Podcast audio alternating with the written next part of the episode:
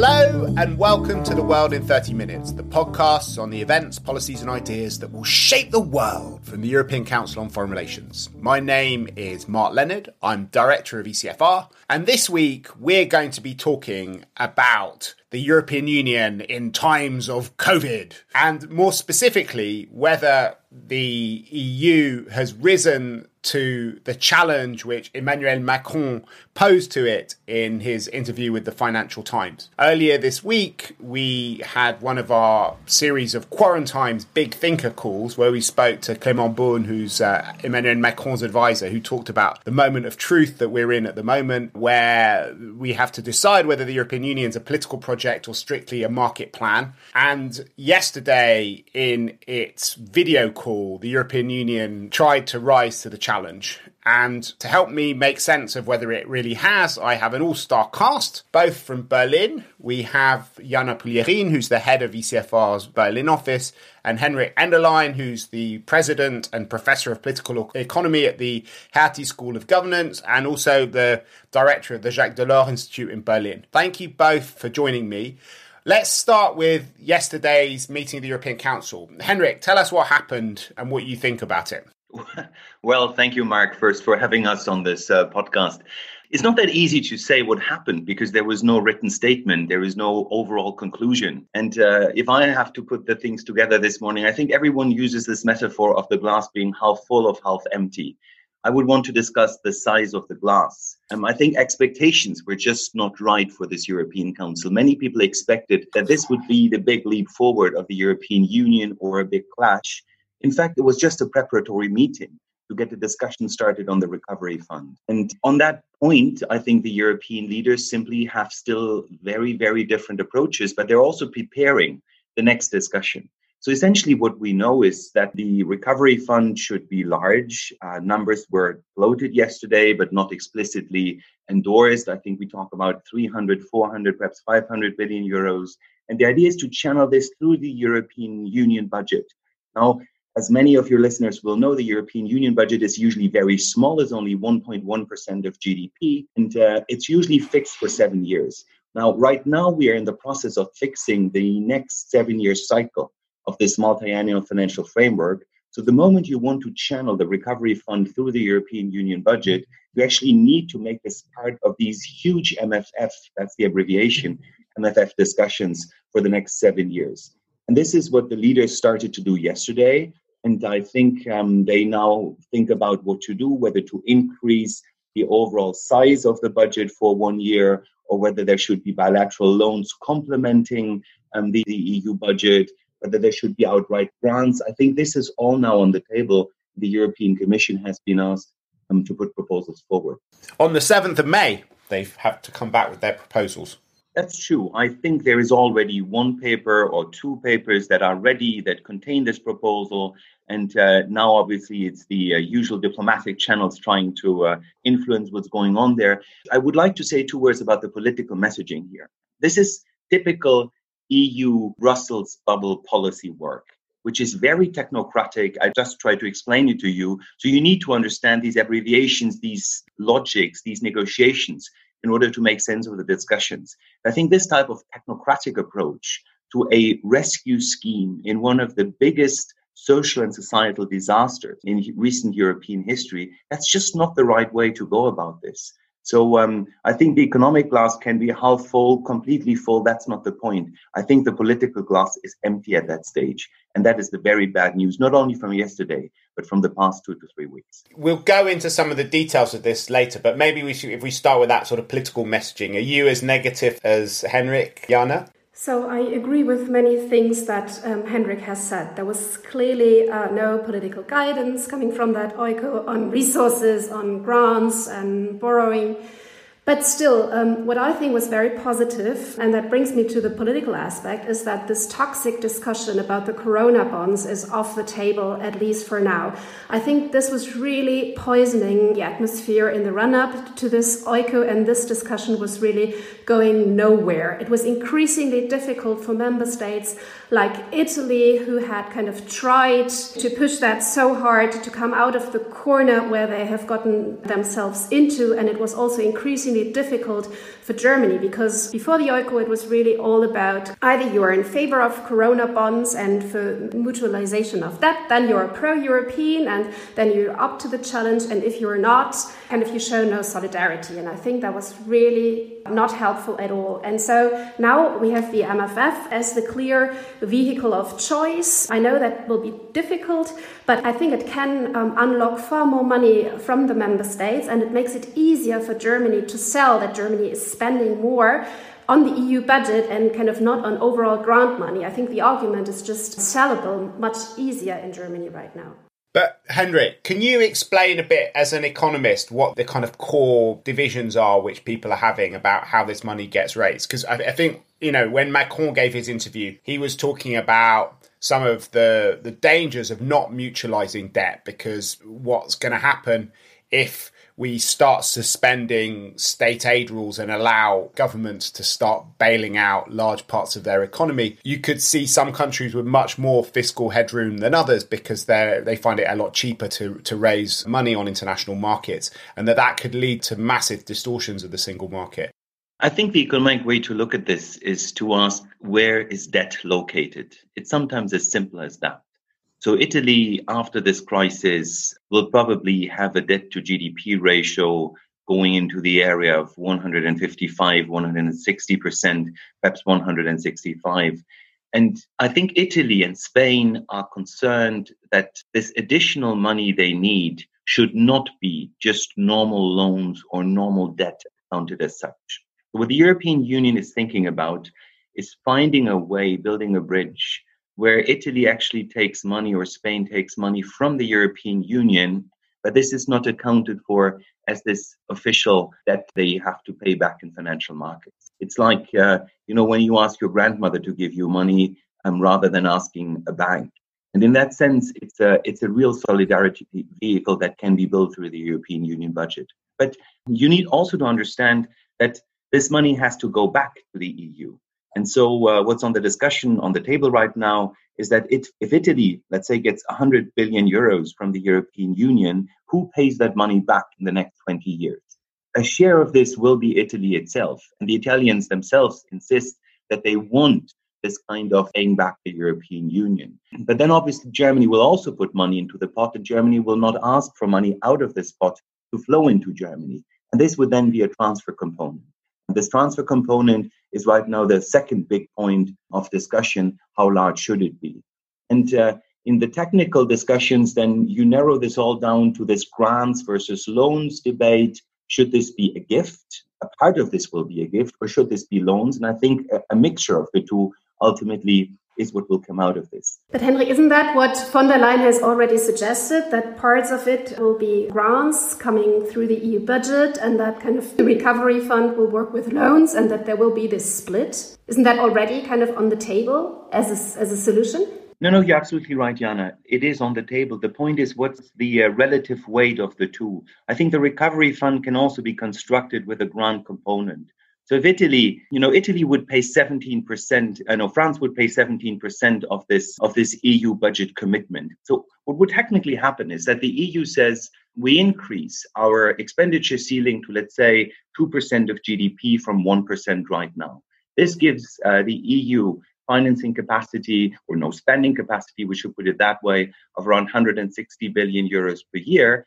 And uh, instead of asking for this money to be financed directly by the member states now, they would actually go to financial markets, raise debt. That would be common debt, not entirely mutualized, so not jointly and severally guaranteed debt. And uh, this is why I think the Corona bond, Eurobond discussion was never really helpful um, because what we might now get is something close to a jointly issued bond that's not entirely mutualized. Pretty much. But if the money is basically borrowed by the European Commission, why is it not mutualized? Well, you always have to ask the question what happens if a country doesn't pay back its share later on? Situation. The European Union has the possibility to cut the monetary flows that would go to Italy or to Spain in 10, 15 years and thereby use what the money, uh, the money they actually have already received as a guarantee to pay back that loan. But it's a de facto mutualization. And in that sense, I think it's good. And if you listen carefully to what the Germans say, you will always hear this kind of signal. It shouldn't be an explicit mutualization of debt, that an implicit way of guaranteeing this through the EU budget is totally excluded. And in that sense, I think there is some silver lining here or some possibility to move on. Obviously, the Dutch and a few others are still opposed to this solution. Just to close the circle, just to end the story, so Italy would pay in 13%, France would pay in 17%, Germany would pay in 25% into that big package. The question is, how much do you get out? So if Italy gets out 25% and Germany gets out nothing, then there is a direct transfer in additional to the loan component. And so even in the recovery fund, you can build a, uh, a dual approach combining grants and loans. And this is what the discussion is currently pretty much about. And where does the discussion about perpetual bonds and the the um, the Spanish proposal and those sorts of ideas for different ways of raising money from international markets fit into this? You wouldn't be talking to two Germans, Mark, if we didn't bring up legal issues at one point in time. The problem of, of, perpetual bonds is that this is very close to uh, committing to take over these debts forever and that is uh, very close to a direct financing of member states by other member states. And that is not allowed through the treaty. I actually think we don't need perpetual bonds. A solid uh, 20, 30 year bond construction, I think, would do the trick. If there's one thing we're pretty certain about is that this crisis is temporary with regard to the health implications. Now, the structural societal implications, economic implications might last for quite some time. But I think 20, 30 years is a very good time dimension. We don't need to talk about eternity. One problem that I see um, right now is kind of the different sense of urgency or the different speeds with which member states approach this issue. I have the impression that in Germany and the Netherlands, the thinking is very much kind of that the three pillar approach that was agreed by the Eurogroup and uh, yesterday by the EUCO is kind of enough for the beginning uh, and to manage the crisis, and we have some more time. Whereas Italy. What are the three pillars, Jana? So it's it's the ESM, it's the SURE program, and it's the European Investment Bank that was agreed, kind of a package that was agreed by the Eurogroup, and the EUCO confirmed this yesterday. So the, the German thinking is that this is, I mean, not enough in total, but at least enough for the kind of immediate first phase, whereas Italy really insisted yesterday that the recovery fund needs to be up and running and delivering grants by the second half of the year. So my fear now is that kind of with kicking the can down the road or back to the commission and now the negotiation starts and also bringing the budget in that that will take forever and that we will just not be there when we need to be there. Can we talk a bit about what's happening in Germany? Because one way of reading what's happened in the last few days, because Angela Merkel went yesterday to the Bundestag and gave a remarkably visionary and pro European speech by her own, at least she cleared the low bar that she set herself in, in past speeches, where she talked about solidarity and she seemed to be shifting the German position on various different fronts, even though she did rule out um, the mutualization of debt explicitly, as, as, as you said earlier. Is that a kind of tactical Merkel like shift where she's sort of sounding nice and sort of hugging the solidarity arguments close so that she, she can kill them by dragging her feet later on and hiding behind the Dutch and the Finns and the Austrians and the, the frugal countries? Or do you think that she has had a, a sort of genuine conversion and is thinking about the crisis in a different way? I would be kind of the pro Merkel voice here in this call. I think she really, really believes in that. She said that so many times lately that Germany can only do well if uh, Europe does well. That makes sense also, not only kind of because of our values, European values, but also because of our German business model. And that it was, she said yesterday, it was important to help other European states quickly and not in a year or two. And I think that's why she is so reluctant with kind of the whole idea of the corona bonds, because that's what Hendrik said before that for Germany, this is very much a legal issue. And kind of for Germans, there is no way to, to see corona bonds happening anytime soon. And, and so she, I think, wants to be very pragmatic and uses the instruments that are there. And I think also in Germany, people feel misunderstood and also treated unfairly in this debate because the German argument is that Germany has already done something, has already moved, that this three pillar approach I talked earlier is already a compromise, that Germany is not insisting on conditionality when it comes to the ESM, and that the, the support for the ECB that, the, that Germany shows and, and their policy is already more than Germany has done in the past. Don't forget, there is also that fear that Euroscepticism can uh, raise in Germany too. And so I think that Germany really wants to do more, it wants to be pragmatic, but it has clear red lines and limits. But within these limits, I think one can work with Germany constructively. I, am very much on the same line here as Jana. I think one of the characteristics of Angela Merkel is that she um, she doesn't have these ideological, deep, deep, deeply rooted convictions which she will never change in the course of being chancellor. We've seen her flip flop, that's the negative expression, or we've seen her adjust to external uh, shocks or changes quite dramatically throughout her career. She started by saying Germany should keep nuclear, then Fukushima happened, and within a few days, um, she decided that Germany would abandon nuclear.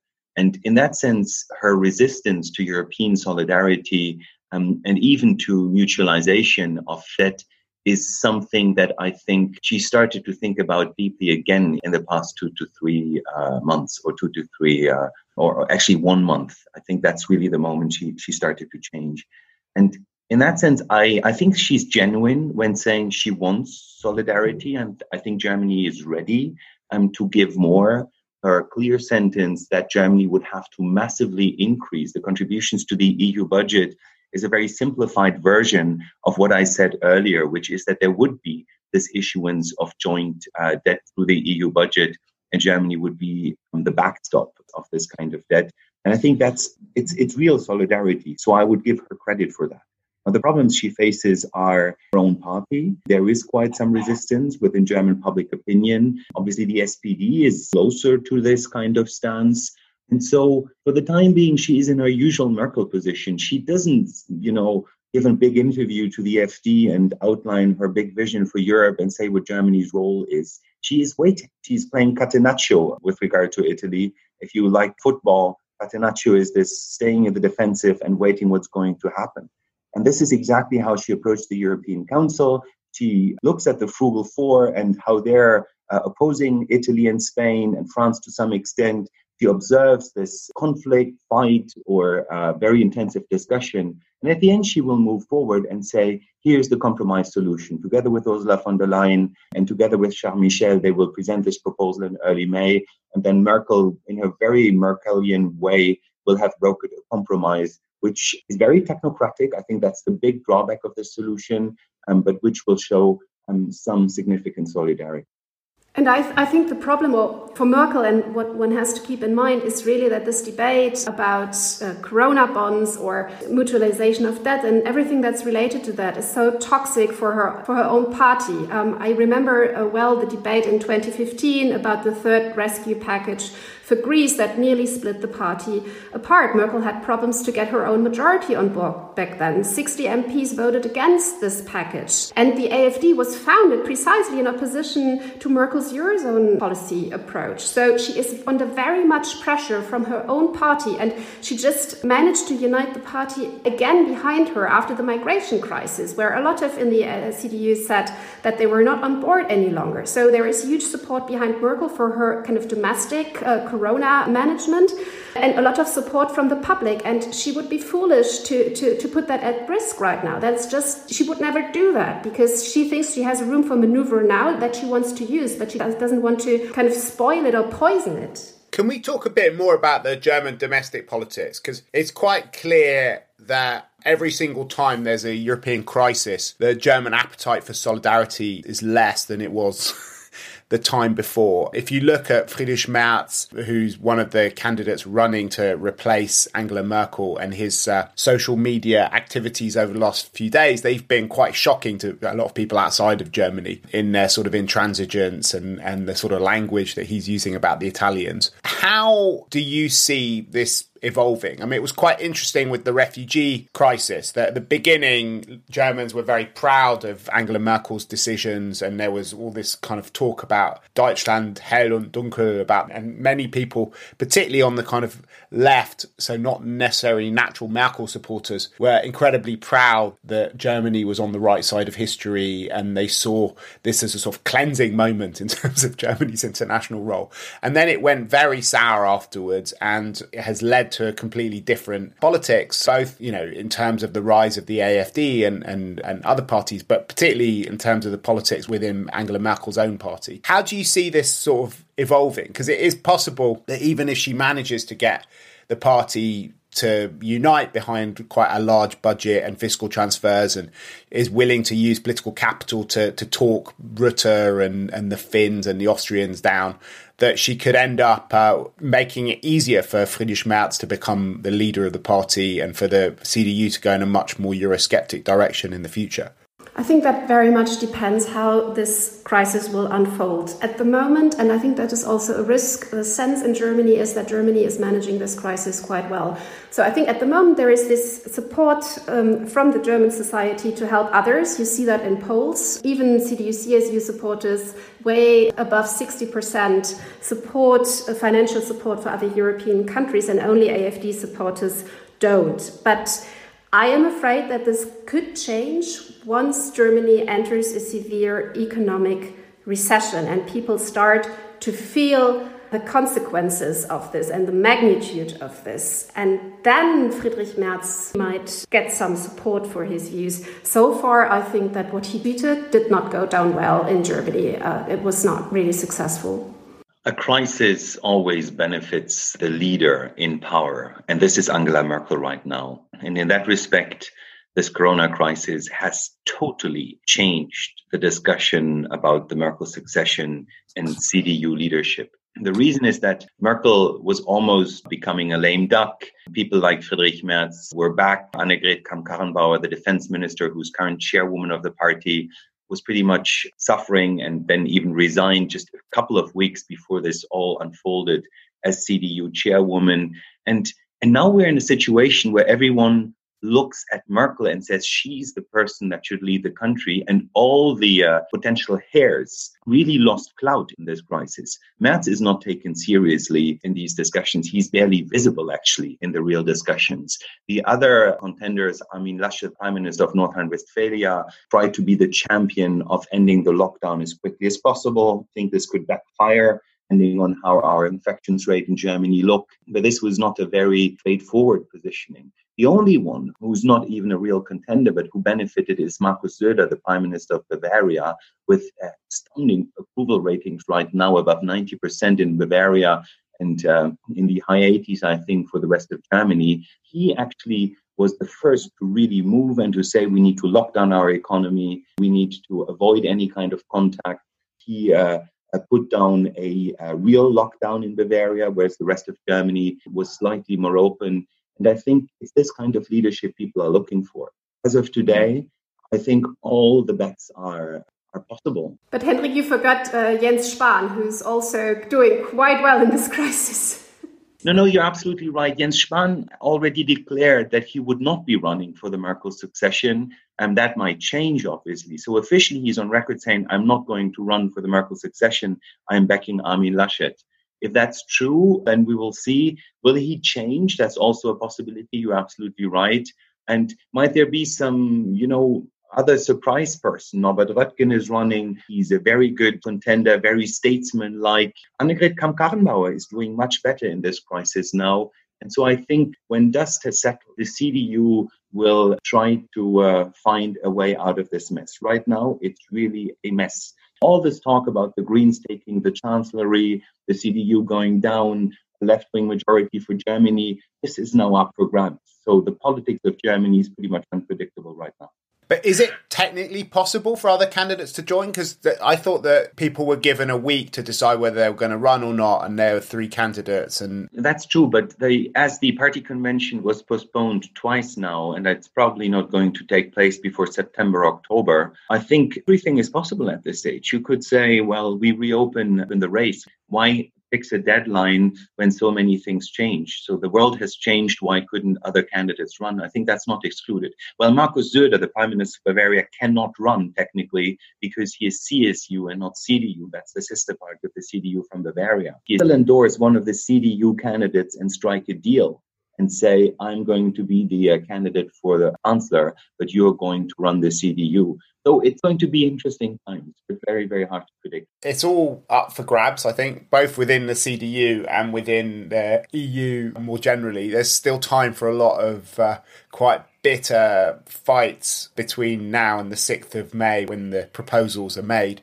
And as we know from the last big MFF budget discussion, is just because a proposal's been made doesn't mean that it's not going to result in a total breakdown when the EU Council finally meets. It's interesting. I mean, many people tell me that what's really lacking right now is the physical interaction between leaders. So, this atmosphere of sitting in one meeting room, having these one to one conversations between the president of the European Council and one leader, the advisors of the leaders getting together in a room. you you, all remember these pictures when there's one person in the middle with a lap and 15 people really standing around or kneeing close to that person. That's, this is how the European Council usually works in a crisis. You cannot create this kind of atmosphere through a video conference. And many people tell me this will only be settled when we really get together physically again and get back to our usual negotiation mode. That's a very interesting observation, I think. And quite a worrying one, given how um, quickly Euroscepticism is rising in countries like Italy, who feel totally betrayed by what's going on. Because it could be months before you end up with scenes of people crowding around laptops, given social distancing laws. So, on that sober note, I think we'll we'll end the discussion now, but we'll definitely come back again in the run up to the 6th of May and then afterwards as well. We can see what happens then. But we have one thing left to do on this podcast, which is our bookshelf segment. Jana, what's on your bookshelf at the moment? This is shameless ECFR promotion from my side this time. I thought that my colleagues Tara Varma and Jonathan Hackenbroich have just published a very interesting article, and its title is Macron, Merkel, and Europe's Moment of Truth. And they wrote it before the EUCO, but it reveals a lot about future scenarios and Franco German relations. And I really enjoyed reading that, and I recommend it. What about you, Henrik? Well, uh, I will be very boring. And in crisis times, I like to go back to the classics and to, to reread accounts of big transformations, societal shifts. So I think everyone should be rereading Karl Polanyi's Great Transformation at this stage. Fantastic. And I'm going to plug a book that I haven't read yet. It just arrived in the post yesterday, but it's, uh, it's we started with Macron so we'll end with, with a Macron story. And there's a book by uh, David Amiel and Ismaël Emelien, which reveals the kind of secret behind Macron's political rise, which has just been translated into English and published by Polity Press. It's called, in English, The New Progressivism, a grassroots alternative to populism of our times. I haven't read it yet, but I will report back in future podcasts when I've had a chance to do that. And hopefully, we'll get uh, Ismaël Emelien to come on and talk about it. If you've enjoyed listening to this podcast, please do let all your friends and acquaintances know about it by writing on your social media feeds or ours, but above all, by giving us a great rating and review on the platform that you use to download this podcast. We'll put links up to all the publications we mentioned on our website at www.ecfr.eu slash podcasts. But for now, from Jana Puglierin, Henrik Enderlein, myself, Mark Leonard, it's goodbye. The researcher of ECFR's podcast is Lucy Halpenthal, and our editor is Marlena Riedel. Thank you very much, everyone.